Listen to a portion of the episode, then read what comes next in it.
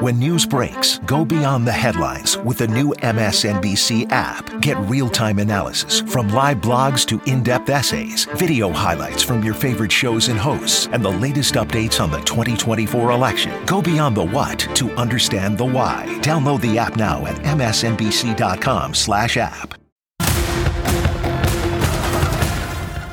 Tonight on the ReidOut.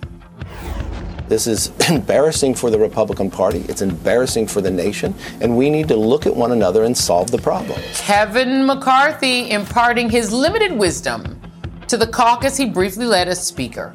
And with the world in crisis, Republicans at this hour are beginning a game of Speaker Survivor, where behind closed doors, a new batch of Speaker wannabes will be voted off the island one at a time. But we begin tonight with major developments in the Middle East. More hostages released as the Israeli ground assault on Gaza looms. The two hostages, identified as Nurit Cooper and Yocheved Lifshitz, have been released by Hamas. Hamas's Al Qassam brigades released a video on their Telegram channel showing the two hostages, apparently filmed before and during their release. Here is a still from that video showing Lifshitz, who is 85 years old. Here they are too in a video shot by the Egyptian state TV network Al Qahira News, showing them inside ambulances receiving medical treatment near the Egypt-Gaza border. The military wing of Hamas said it has decided, it had decided to release the pair for quote, compelling humanitarian reasons. They have since been handed over to the Israeli Defense Forces and are making their way at this time to a medical center in Israel. Their family members will be waiting for them there. The release of the two hostages comes days after two Americans, Judith and Natalie Raanan, were released by Hamas. The U.S. is advising Israel to delay a ground invasion of Gaza to allow more time for hostage negotiations. But the death toll and widespread devastation continue as Israel steps up its aerial bombardment. As of today, more than 5,000 people have been killed in Gaza.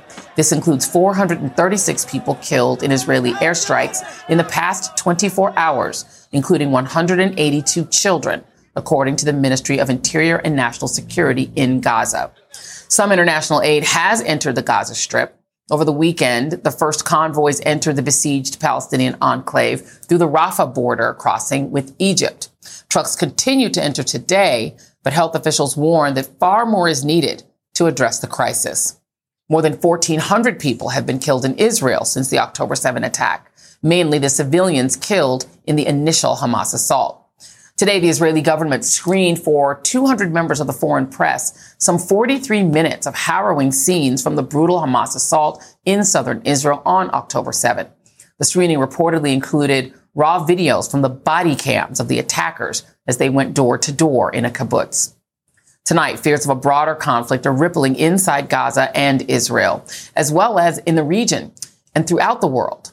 It forces the question, what is the end game of an Israeli war on Gaza? Thomas Friedman points out the dangers of an invasion in an unflinching op-ed in the New York Times.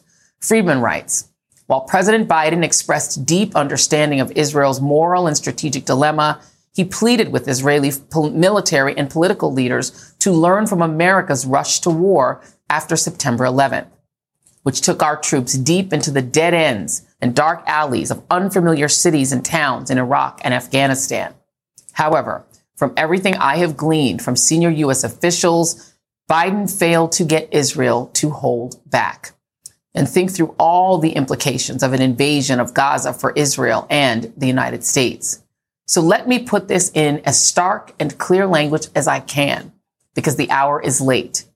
I believe that if Israel rushes headlong into Gaza now to destroy Hamas and does so without expressing a clear commitment to seek a two-state solution with the Palestinian Authority and end Jewish settlements deep in the West Bank, it will be making a grave mistake that will be devastating for Israeli interests and American interests. Joining me now from Tel Aviv is NBC News correspondent Hala Gorani. Um, Hala, thank you for being here. Uh, give us the latest, and I understand you have some reporting on the latest about these released hostages. Yes, uh, uh, the uh, I can report that Qatar and Egypt both led negotiations.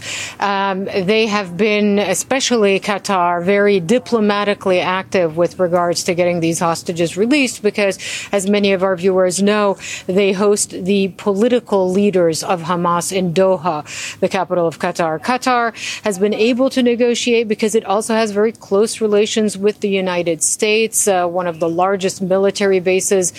U.S. military bases in the region is located in Qatar. Egypt also took part. These two hostages were released through the Rafah border into Egypt. You mentioned their names, Yocheved Lifshitz, who's 85, and Nurit Cooper, who is 79 years old. Uh, they were placed in ambulances. They then switched vehicles and were driven to the Kerem Shalom crossing, which is really not far away at all in Israeli territory, and now are being medically processed before being reunited with their families. The big question is going to be going forward. Will we see more of this drip, drip hostage release? Hamas seems to be addressing not just the governments of the region, not just the prime minister of Israel, but also the Israeli public uh, by saying, look, so long as there's no incursion, every couple of days, every three days, maybe there will be a hostage release. And the families of these hostages have been putting a lot of pressure on the Israeli leadership, asking them to delay delay this incursion until more hostages are out. And as far as the U.S. president, President Biden, is concerned, uh, there is also a, a, some pressure placed on uh, Prime Minister Netanyahu to try to get more humanitarian aid in Joy. So we're going to be watching, but it looks as so far as though this uh, long anticipated ground incursion is on hold, at least for now. Hala Gorani, thank you very much. Great reporting. Um, let's bring in Ben Rhodes, MSNBC political analyst and former deputy national security advisor, and Ayman Mohyeldin, host of Ayman on MSNBC, and who covered the Israeli-Palestinian conflict as a foreign correspondent. Thank you both. Um, this is the perfect duo to talk about this with. I want to start, Ben, um, with the Qatar-Egypt part of it. Um, because obviously it is Qatar that is the one who provides the actual money that funds the West Bank. Um, I mean, I'm sorry, not the West Bank, but Gaza. Um, so they're very involved. What do you make of the fact that they were the uh, negotiating partners to get these hostages out? And what does that mean for whether an incursion will be delayed or go forward? Well, I don't think there's anything particularly surprising about it. Uh, Hamas has maintained a political office in Qatar for some time. That may sound strange to some people, but actually it provides a capacity to have these kinds of sensitive conversations. Uh, the Taliban, for instance, also had an office in Qatar for a long time. Um, so they would be the natural interlocutor, and there are also ways to pass messages to the Egyptians. I'm sure that Tony Blinken's agenda when he was in Qatar was mainly focused on these hostages. And I'm sure that the Qataris are trying to find formulas. Obviously, you want to release all of them. Could we start with women and children and the elderly? Could we perhaps uh, get the Americans out? There are different formulas to get some of those people out. That said, it doesn't change the underlying dynamic here, which is the question of whether or not there's going to be a full scale ground invasion of Gaza that would obviously put all this to the side in some fashion. Sure, I think Qatar is trying to forestall that a bit through what they're doing. But at the end of the day, that decision rests with the Israeli government. And I don't expect that Hamas would uh, tragically uh, release all of these hostages in the kind of time frame that is in advance of Israeli decision making about that ground invasion. Um, Ayman, can you talk a little bit about Egypt's politics here? Because uh, I did watch a, a, translated version of the Egyptian president speaking about this and essentially saying, for you know, the, the bluntly, we're not going to open this crossing to let refugees in from Gaza into Egypt because they're not going to be allowed to go back. Um, the uh, uh, Crown Prince of Saudi Arabia said something very similar. Um, let me play it. I think we do have it. This is Saudi uh, Crown Prince uh, Turki Al Faisal, um, condemning Hamas, um, condemning what happened, but also condemning the violence in Gaza. Take a listen. I categorically de- condemn Hamas's targeting of civilian targets of any age or gender, as it is accused of. Such targeting belies Hamas's claims to an Islamic identity. But equally, I condemn Israel's indiscriminate bombing of Palestinian innocent civilians in Gaza and the attempt to forcibly drive them into Sinai. I condemn Israeli targeted killing and the indiscriminate arrest of Palestinian children, women, and men in the West Bank. Two wrongs don't make a right. and let me correct myself, Saudi Prince Turki Al Faisal. He's the former ambassador to D.C. Ayman, can you talk about the local uh, Arab countries' politics here, Egypt and Saudi Arabia? Yeah, and it's also important to uh, add one more in there, and that was the King of Jordan, who spoke actually in plain English over the weekend to a Western audience at this uh, peace summit that the Egyptian government was trying to uh, create a little momentum behind. Look, the, the, consensus among the Arab countries right now, as it pertains to the refugees or possible refugees of uh, Palestinians from Gaza into the Sinai Peninsula, is a categorical no. And that stems really from uh, the historical trauma of Palestinians being forced off of their land in 1947, 48, 1967, in which Palestinians were never allowed to return back to their homes uh, and have lived as second class citizens in many of these countries precisely because these Arab countries have felt that if they were to absorb them into their populations, if they were to accept them and give them full rights, that they would be somehow uh, conceding the fundamental right of Palestinians to return. And that is a point that the Egyptian president made very clear, saying if this was purely about humanitarian reasons, then Israel can provide a corridor for Palestinians from Gaza into the West Bank. It could possibly create for them refugee tents uh, inside the Negev desert, inside Israel proper, if you will. And when the operation is over, they can return to Gaza. But the idea of allowing Palestinians to come into the Sinai Peninsula,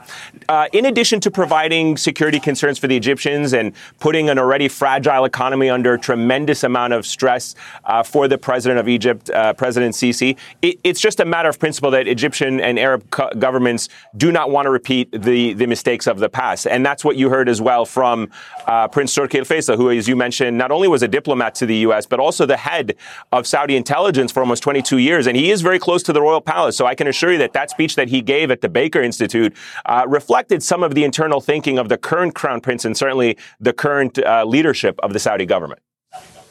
Let, us go back to uh, because the issue of Gaza, um, Ben Rhodes, and whether or not people are purged from there you know, as Ayman points out, it's, it's, it's, it's an important issue because we do still have to, uh, as Thomas Friedman said, deal with the questions of occupation and of what happens to the land. I want to read to you from the Times of Israel um, their assessment of the way Netanyahu has dealt in the past with Gaza's leadership, namely Hamas. Quote, uh, most of the time, the Israeli policy was to treat the Palestinian Authority as a burden, a burden and Hamas as an asset. Far-right MK Bezalel Smotrich said so himself in 2015. According to to various reports, Netanyahu made a similar point at a Likud faction meeting in early 2019 when he was quoted as saying that those who oppose a Palestinian state should support the transfer of funds to Gaza because maintaining the separation between the Palestinian Authority in the West Bank and Hamas in Gaza would prevent the establishment of a Palestinian state. Uh, you know, Haaretz has a piece today about how a lot of that money was passed through Qatar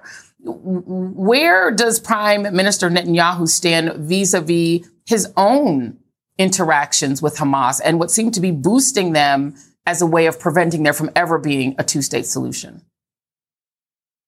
Well, that's a really big question right now. I will tell you, in my experience, you know, Prime Minister Netanyahu kind of repeatedly undermined, uh, if not humiliated, the Palestinian Authority. Um, peace talks had led to nowhere.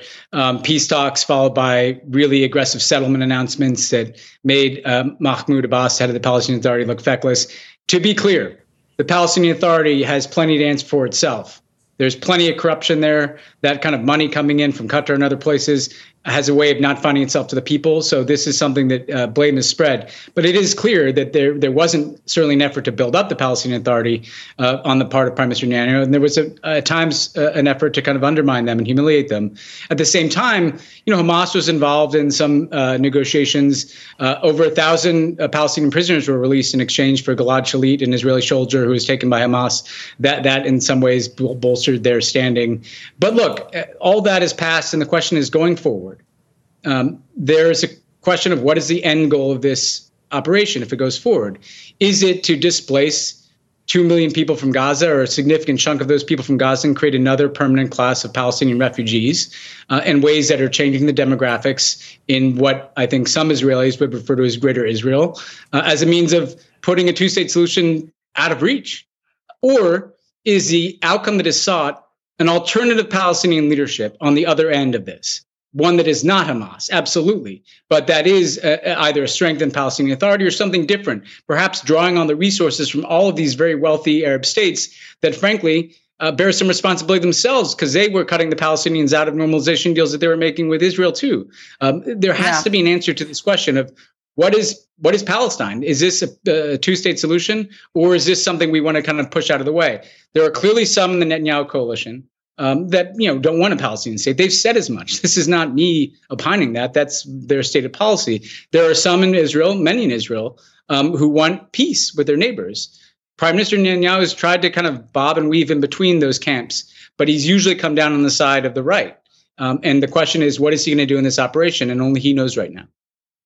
Last question, last word to you, uh. Is there anyone in the region who authentically speaks for the Palestinian people on this question? Is it Mahmoud Abbas? Um, is somebody is he somebody who could essentially be a solution if the PA was to take over control of Gaza? Look, the short answer to that, um, and we see this time and time again, is no, it is not uh, Mahmoud Abbas. It is not the Palestinian Authority, not because of the conceptual framework of the Palestinian Authority, but because of the current leadership of the Palestinian Authority. But I think it's important to put just a slightly finer point on that. And to Ben's point, um, Israel has not wanted a unified Palestinian Authority. That has been clear. There have been multiple agreements between Hamas and Fatah to try to hold elections, but the Israeli government, which for all intents and purposes controls even politically what can happen in the West Bank in terms of rallies, campaigns, events, elections, has refused to allow that to take place. And the Palestinians have refused to participate in any sham election that does not include right. East Jerusalem. So as a result of that, uh, the, the fractured Palestinian political landscape is exactly, is exactly what Israel has wanted and sought for yeah. the past several years. Um, we, I wish we, we, could do this for an hour. I'm going to have, have to ask you both to come back so we can uh, talk more. Uh, ben Rhodes, Ayman Mohyeldin, thank you both for your expertise. Uh, up next on the ReidOut, Here we go again. Right now, House Republicans are once again attempting to choose a new speaker. Well, one of these guys, most of whom attempted to overturn the 2020 election, finally filled the seat that has been empty for a record breaking 20 days. The ReidOut continues after this. Today and every day, Planned Parenthood is committed to ensuring that everyone has the information and resources they need to make their own decisions about their bodies, including abortion care. Lawmakers who oppose abortion are attacking Planned Parenthood, which means affordable, high quality, basic health care for more than 2 million people is at stake.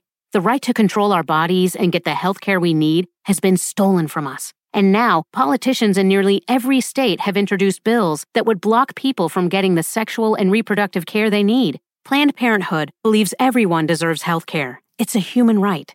That's why they fight every day to push for common sense policies that protect our right to control our own bodies and against policies that interfere with decisions between patients and their doctor. Planned Parenthood needs your support now more than ever. With supporters like you, we can reclaim our rights and protect and expand access to abortion care. Visit plannedparenthood.org/future. That's plannedparenthood.org/future. House Republicans are meeting at this very moment, right now, behind closed doors, to try to decide on their next nominee for Speaker as we mark 20 days without one. Nine candidates are making their pitch. All but two of them voted to overturn the 2020 election. It's the most candidates yet in the three weeks since Republicans defenestrated Kevin McCarthy and wasted all of last week trying rather to rather forcibly install MAGA insurrectionist Jim Jordan. The presumed leading candidate from the new batch is Republican House Majority Whip Tom Emmer of Minnesota, one of the two aspirants who actually upheld the 2020 election, which is part of the reason Donald Trump and MAGA world are already knives out for him. Trump allies are telling anyone who will listen that Trump doesn't want Emmer to get the gavel. Besides actually believing in elections, Emmer's other crime for Trump was advising Republican candidates to distance themselves from dear leader when Emmer was chairman of the Republicans' campaign arm last year. Other speaker candidates include Oklahoma's Kevin Hern, who chairs the Republican Study Committee, and Florida's Byron Donalds, who declared his intention to become the first African American Speaker of the House. Donalds has received the endorsement of several fellow Florida Republicans. You will recall that during Kevin McCarthy's 15 vote debacle in January, Donalds was nominated for Speaker by Texas Congressman Chip Roy, who once glorified lynching as a form of justice and refused to apologize for it. Talking about his idea to nominate Donalds, Roy told Vanity Fair, quote, Democrats play the race card every single frickin' second, so I didn't mind shoving it down their throats. Meaning, despite Byron Donalds' vigorous denials on this very program, Chip Roy really did just nominate him because he's black. Good times. Donald is currently in his second two year term in Congress, one, two, as pointed out by Congresswoman Alexandria Ocasio Cortez to my friend Mehdi Hasan. He's only served one term in the U.S. House of Representatives. He last thing that he did in an oversight committee was attempt to submit falsified evidence uh, to an impeachment hearing. I think uh, it helps to have some real experience in one of the most complex uh, legislative bodies in the world before you try to run it.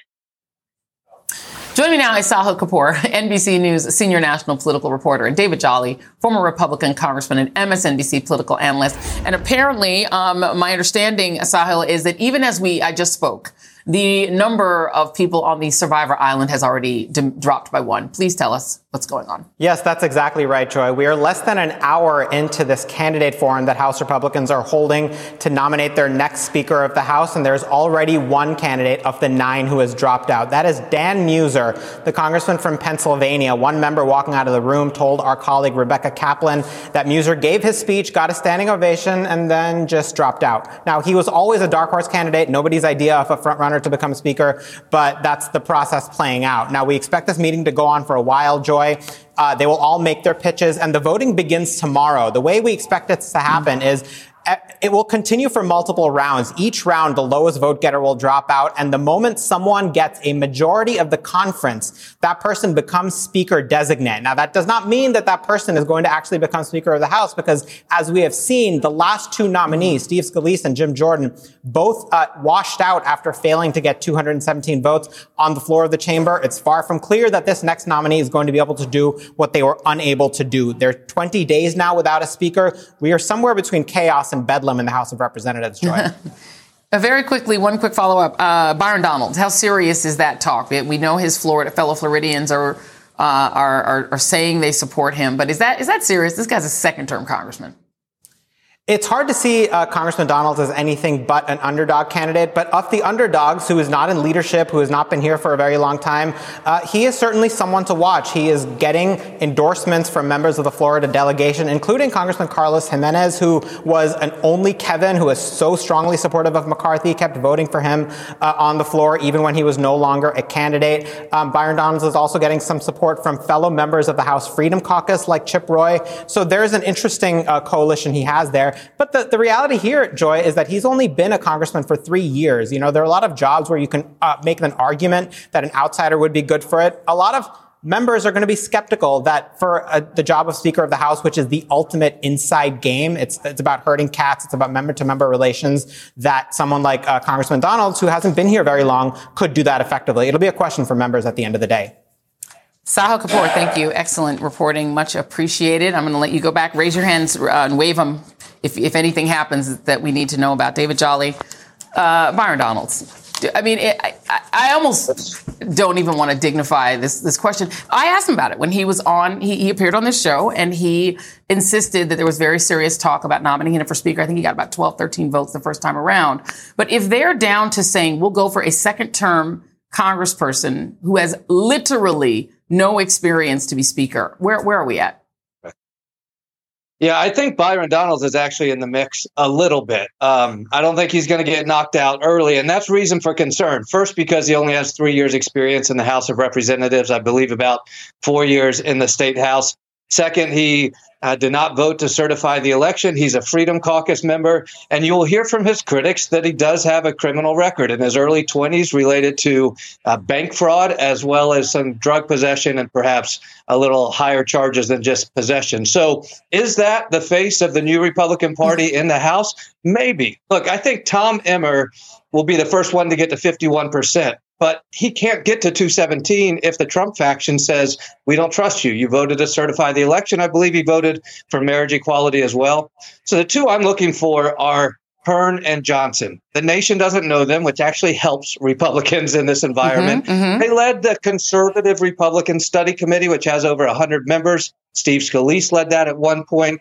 They're they're kind of new, and and what Republicans need in this moment is somebody that the country doesn't know that's new, still hard right conservative, out of touch with mainstream America. But I think those two might have the best shot. If they can't get there, Byron Donalds could catch fire. Uh, let, let, me just put up this list again. So Kevin Hern, who, as you know, is the chair of the That's Republican right. Study Committee, which means that at least he's got some committee relationships. I mean, part of the job of being speaker is raising lots of money for your fellow members. I'm not sure Byron Donalds, and as you said, the bank fraud thing, I'm not sure that they, you know, they didn't mind about uh, Jim Jordan's connection to a, a coach who was allegedly a child molester. So I don't know that they care about crime. Um, but yeah, he does have that criminal um, sort of thing in his background. But at least Hern, like you said, very conservative, a Republican study committee, and give us your other one, Emmer which is the NR, he was NRCC chair, which means at least he's raised money for other people. At this point, is there any rationality? What you just described as sort of a rational way of thinking about who to pick. Are they being rational? Because I just saw a, a, a note that Byron Donalds has appeared the most on Fox of anyone who's running. Is that how they're picking at this point? Well, this is interesting because you can make a case for three or four candidates. I really think Kevin Hern is the safest pick for Republicans, again, because nobody knows who he is. And so maybe everybody right. could rally around him. Certainly has conservative bona fides. The interesting thing about Donalds, he's the only Freedom Caucus member. And just as you can see, yeah. make a case for just about anybody, you can make a case for why they can't get there. And the, the member I keep thinking about is Kay Granger, the House Appropriations Chair, an institutionalist who stopped Jim Jordan. And I think if she sees a Byron Donald or some of these others, she's going to say, Are we really going to do this? But if you have a yeah. Kevin Hern, somebody who came from a business world, has run the Republican Study Committee, I, I don't know. This is it for Republicans, Joy. If it's not one of these yeah. nine, uh, they're not going to have a speaker. He also, by the way, uh, Donald's made false, uh, misleading statements at this first Biden impeachment hearing, trying to put up supposed evidence that wasn't real. Let's talk about the Florida aspect of this too, because he and Gaetz are both rumored to want to run for governor. Are these runs and all is all of this noise about the two of them each one to be governor of Florida? Because of course Florida would have one of them as governor, wouldn't they? They absolutely would. I think uh, Gaetz is the front runner for the GOP nomination, passing even Casey DeSantis if the first lady of Florida decided to run. Byron Donalds wants to be Donald Trump's vice presidential pick. And that is what he is gunning for in this moment. Should he slide into the speaker's job, I guess that's win win for him. Byron Donalds is a man in a hurry, but he's unqualified for the jobs that he's currently seeking. We'll see how this plays out. He would be disastrous, I believe, for the country should he become speaker or the vice presidential pick. It, you know, it. If Herschel Walker didn't exist, I would almost say, "Get out of here! This can't be happening." But I mean, they tried to make Herschel Walker a senator. I don't think the standards are super high. David Jolly. Joy. That's why you the real party. quickly. Yeah. I keep thinking about the old Southern preacher that used to say, same song, second verse, a little bit louder, a little Baby. bit worse. That's what we're living through right now with Republicans. Where is Carrot Top not available? Carrot Top don't want to be the speaker. Go ahead and get Carrot Top in there while you're at it. David Jolly, thank you very much. And no offense to Carrot thank Top, you. he'd probably be an excellent speaker. Coming up, as protests against the Israel Hamas uh, violence spread across the U.S. and the world, some are using the conflict to spread hate, le- leading to increased violence and hate speech right here at home, aimed at both Muslim and Jewish communities. Stay right there. On the MSNBC podcast, How to Win 2024, political experts, former Senator Claire McCaskill, and Democratic strategist Jennifer Palmieri examine the campaign strategies unfolding in this all important election. The focus is on the voters that are not necessarily in your corner now. If Democrats are going to win in 2024, we have to be able to explain what is happening at the border and what the solutions are. Search for How to Win 2024 wherever you get your podcasts. New episodes every Thursday. It's Monday night. It's Monday, everyone. Happy to have you here on this Monday night. Lots of news to get to tonight. Make more of your Mondays on MSNBC with Jen Psaki and Rachel Maddow back to back. If you were talking to a voter, what would you say to them about why this case matters to them? Was this the kind of proceeding you would expect in a typical New York DA's case, or does this really feel different? Inside with Jen Psaki at 8 p.m. Eastern, followed by The Rachel Maddow Show at 9, Mondays on MSNBC. Monday night.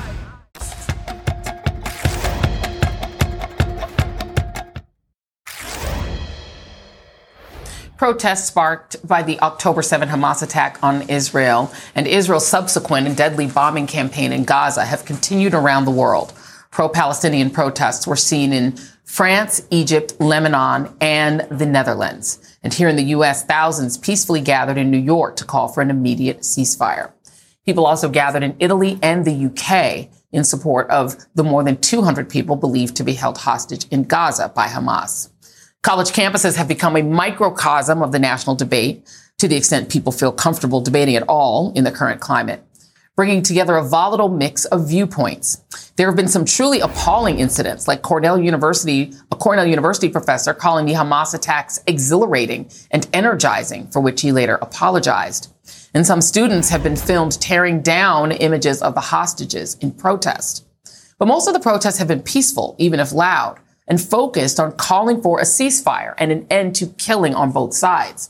That's also what progressive black, brown, and Muslim members of Congress have publicly called for. Yet many of them are receiving a disturbing surge in violent threats, even as they also face denunciation from the Democratic White House. Congresswoman Ilhan Omar, whose family fled Somalia's civil war before emigrating to the United States while she was a young child, shared with NBC a number of voicemails calling for the rape of her children and for her death.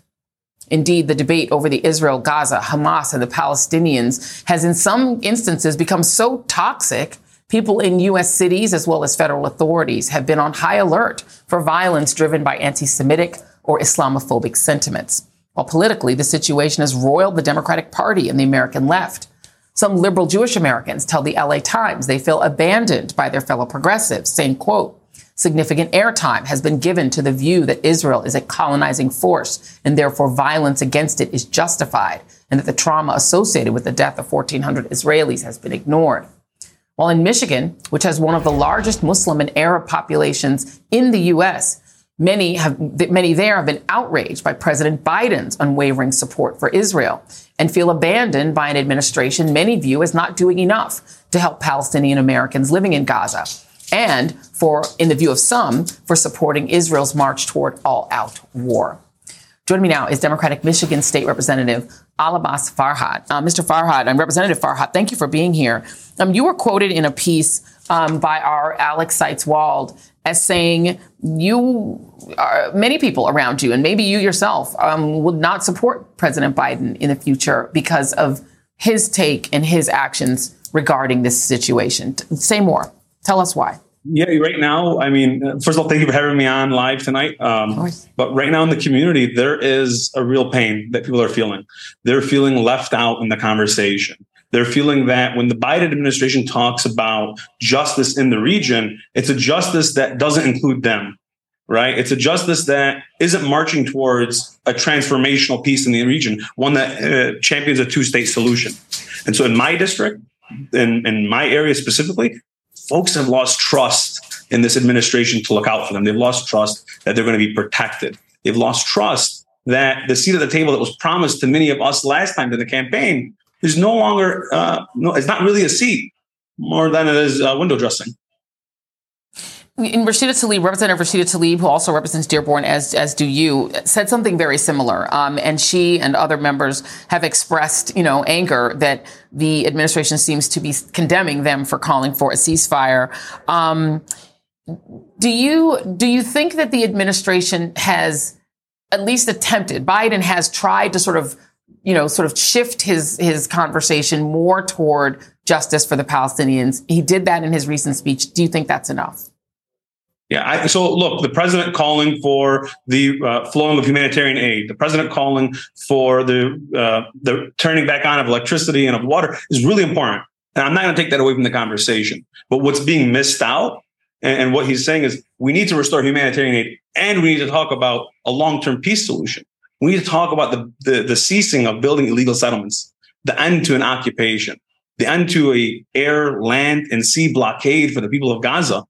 That's what's missing in this rhetoric. That's what's missing, in my opinion, uh, for sustainable peace. Look, I mean, folks, i am always going to condemn the death of innocents. I my heart breaks when I watch the footage of moms going through the rubble to find their kids just to bury them. I mean, it's something that disturbs me, right? It, it, it's it's deeply close to someone like me whose parents fled occupation in South Lebanon, and so it's deeply close to me, right?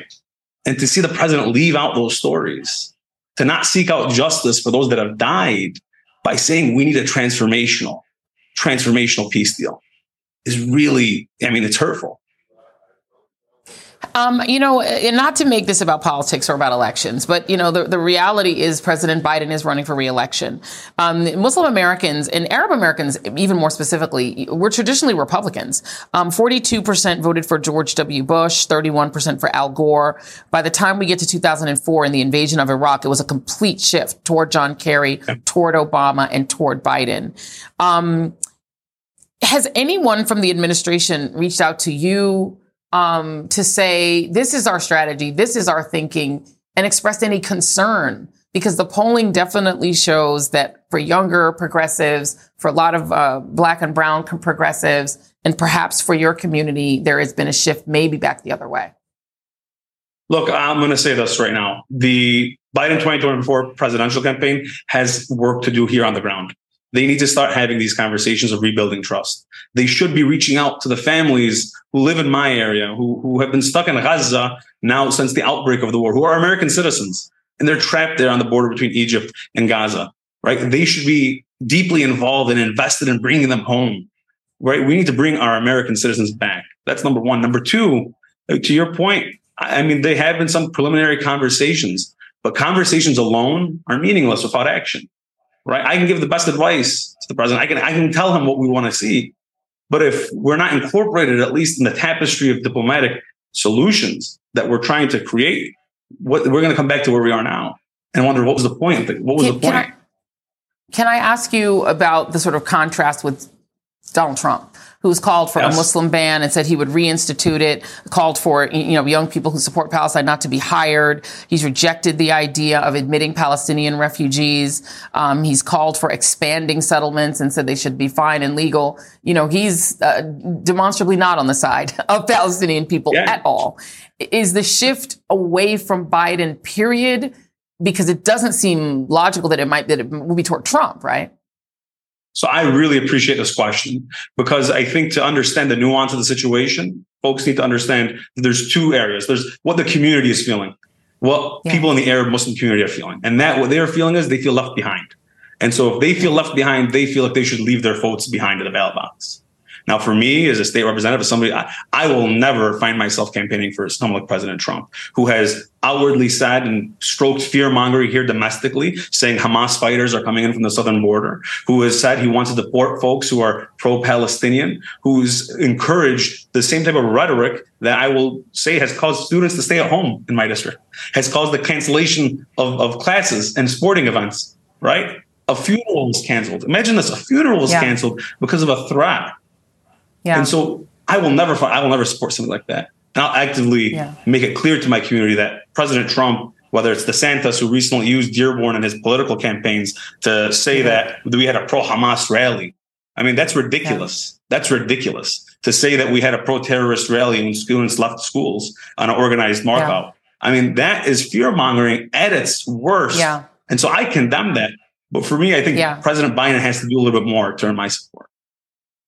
Uh, Michigan State Representative Alabas Farhat, thank you very much. Um, please come back. Um, I appreciated the opportunity to converse with you. And we'll be right back. As the conflict between Israel and Hamas escalates, the need for factual information is critical. But unfortunately, many around the world are turning to social media platforms where misinformation is running rampant. Some viral videos and pictures purportedly showing the violence in Israel and the aftermath in Gaza are being unmasked as fakes or from totally different conflicts around the world. It was already difficult for users to separate fact from fiction, but it has only gotten worse. In fact, nearly three quarters of the most viral posts on X, formerly known as Twitter, advancing misinformation about the Israel Hamas war are being pushed by so-called verified X accounts. You know, the ones with the little blue checks according to a recent analysis by NewsGuard, a nonpartisan company that tracks false narratives online. Joining me now is Brandy Zadrozny, NBC News senior reporter, and our very own Jahan Jones, writer of the ReidOut blog. Thank you both for being here. Brandy, let me start with you. Talk about these fake accounts and what they're posting. Sure. So um, the the things that we're seeing now, the accounts that we're seeing now that are really dominating the news space, are these accounts that have the little blue check mark. Right. It used to mean that Twitter had verified that these reporters were really with the outlets that they said they were. That the New York Times was really the New York Times and not New York Times One, and so you could trust these because when we're reading quickly, we really do seem to um, take credibility credibility signals, and our minds say, "Oh, this is something we can trust." And we're still in that zone. But the unfortunate thing now is that no longer means it's a verified account. It no longer determines credibility. It says that they this account has paid eight dollars to mm-hmm. Elon Musk to belong to his, you know, special subscription service. But our brains are still doing that thing where we treat that as a credible account, and we're seeing constant, constant misinformation spread by these uh, accounts who are pretending to be one thing, whether it's a breaking news account or you know reporters with Al Jazeera. We've seen fakes like that, and they're promoting this this false information. I'm putting up a few of them here: War Monitor and OSINT Defender and Censored Men, and all of these. Are these accounts based in the United States? Some of them are. You know, what you see here are the seven that the uh, researchers from the University of Washington really highlighted as their new elite posters. And so these accounts are really a hodgepodge of mass tweeters. One is a political operative in the United States. Some are U.S. right wingers. There are there was a men's right activist in there that before the Israel Hamas war was tweeting in defense of misogynist influencer Andrew Tate. There's a right wing PR guy from Poland. I mean, you really do have a hodgepodge of all of these people, but they're all doing the same thing. They're all yeah. using Twitter or X as Elon Musk has designed it now to like promote this fake, fast, um, often very violent um, or uh, politically um, uh, political with a political uh, op- uh, with a political yeah aim in mind. I apologize. Yeah. But so that's and that's, that's okay. what they're doing. And you know, the most again popular posts are really these emotionally charged ones, including this sure. like graphic content. So these are the people that they're doing, and what they're doing it for is is money because Elon Musk pays people yeah. who get viral tweets and the most engagements, and they're yeah. also doing it for clout. Sure. Uh, Jahan, and also uh, Musk is promoting some of them and, un- and unvetted accounts. What is the fallout from this, Jahan? Well, you know, thank you for having me on, Joy. Brandy, I'm a fan and a follower of your follower of yours, so thank you for your work. You know, I should just start by saying I fully understand I'm going to come across as a curmudgeon, right? Because I'm the guy who is telling everybody at home to log off of their social media accounts, but there's reason behind it. I mean, I also come at this as somebody who experienced uh, the summer of 2020, where we had throngs of people sharing their purported uh, allyship with pro-black causes. You know, stand with black women, Blackout Tuesday, uh, supporting George Floyd, and what have you. And we saw how uh, superficial that was. And so I think when we talk about social media and the ability for it to be a toxic environment, we really have to acknowledge that these executives who run these social media platforms have done a stellar job of convincing us, I'd say indoctrinating us in the belief that if we do not post things on social media, we cannot say that we've engaged in the matter at all. But mm-hmm. I think that a lot of these social media platforms have been used to toxify the environment, uh, the information environment. And when uh, Gil Scott Heron, for example, says the revolution will not be televised, I think he meant it won't be tweeted either. And we've seen, uh, op, uh, pardon me, social media platforms like Facebook and Twitter be manipulated deliberately by people like Elon Musk to sow chaos. And I think what people need to do these days is just practice a little bit more of informational hygiene. It's not a given to me, at least, that we should be opining on war imagery in between bundt cake recipes and booty pictures. but that happens to be the way that we are operating uh, these social media platforms right now. And it seems like a very dangerous uh, path to travel down. And I think what you're saying is, is really important is to, tr- you know, find trusted media sources. There are actually journalists who are, some are still hanging in there on X, um, but a lot of them are on other platforms. It's difficult. Very quickly, Jahan, um, well, I don't know if we have time, but it, give us a, a very quick way to figure out if somebody who is who they really say they are now that the blue check doesn't mean anything. Well, I think it's very difficult. I mean, I don't know that there's a way that we can figure out, you know, verify everybody instantly. Yeah. And that's why we, people just need to practice a lot more responsibility. The question I always ask people before they post something is, is what you're doing actually spreading the word or are you posting things yeah. because you want to feel useful? I think a lot of people have a different uh, difficulty discerning between those two, but one is very selfish and one is actually fruitful. It, it, that you're not a curmudgeon. You're speaking. You're speaking uh, truth, and we appreciate it. Uh, Brandy Zadrozny uh, and Jahan Jones, our Gen Z curmudgeon, who uh, is the guy behind the ReidOut blog. Brilliant, brilliant young man. Thank you very much. And uh, for more thoughts from Jahan, be sure to check out our ReidOut blog. We'll be right back.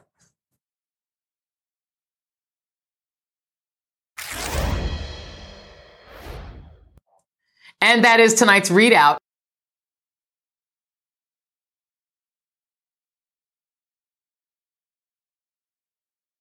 When news breaks, go beyond the headlines with the new MSNBC app. Get real time analysis from live blogs to in depth essays, video highlights from your favorite shows and hosts, and the latest updates on the 2024 election. Go beyond the what to understand the why. Download the app now at msnbc.com/slash app.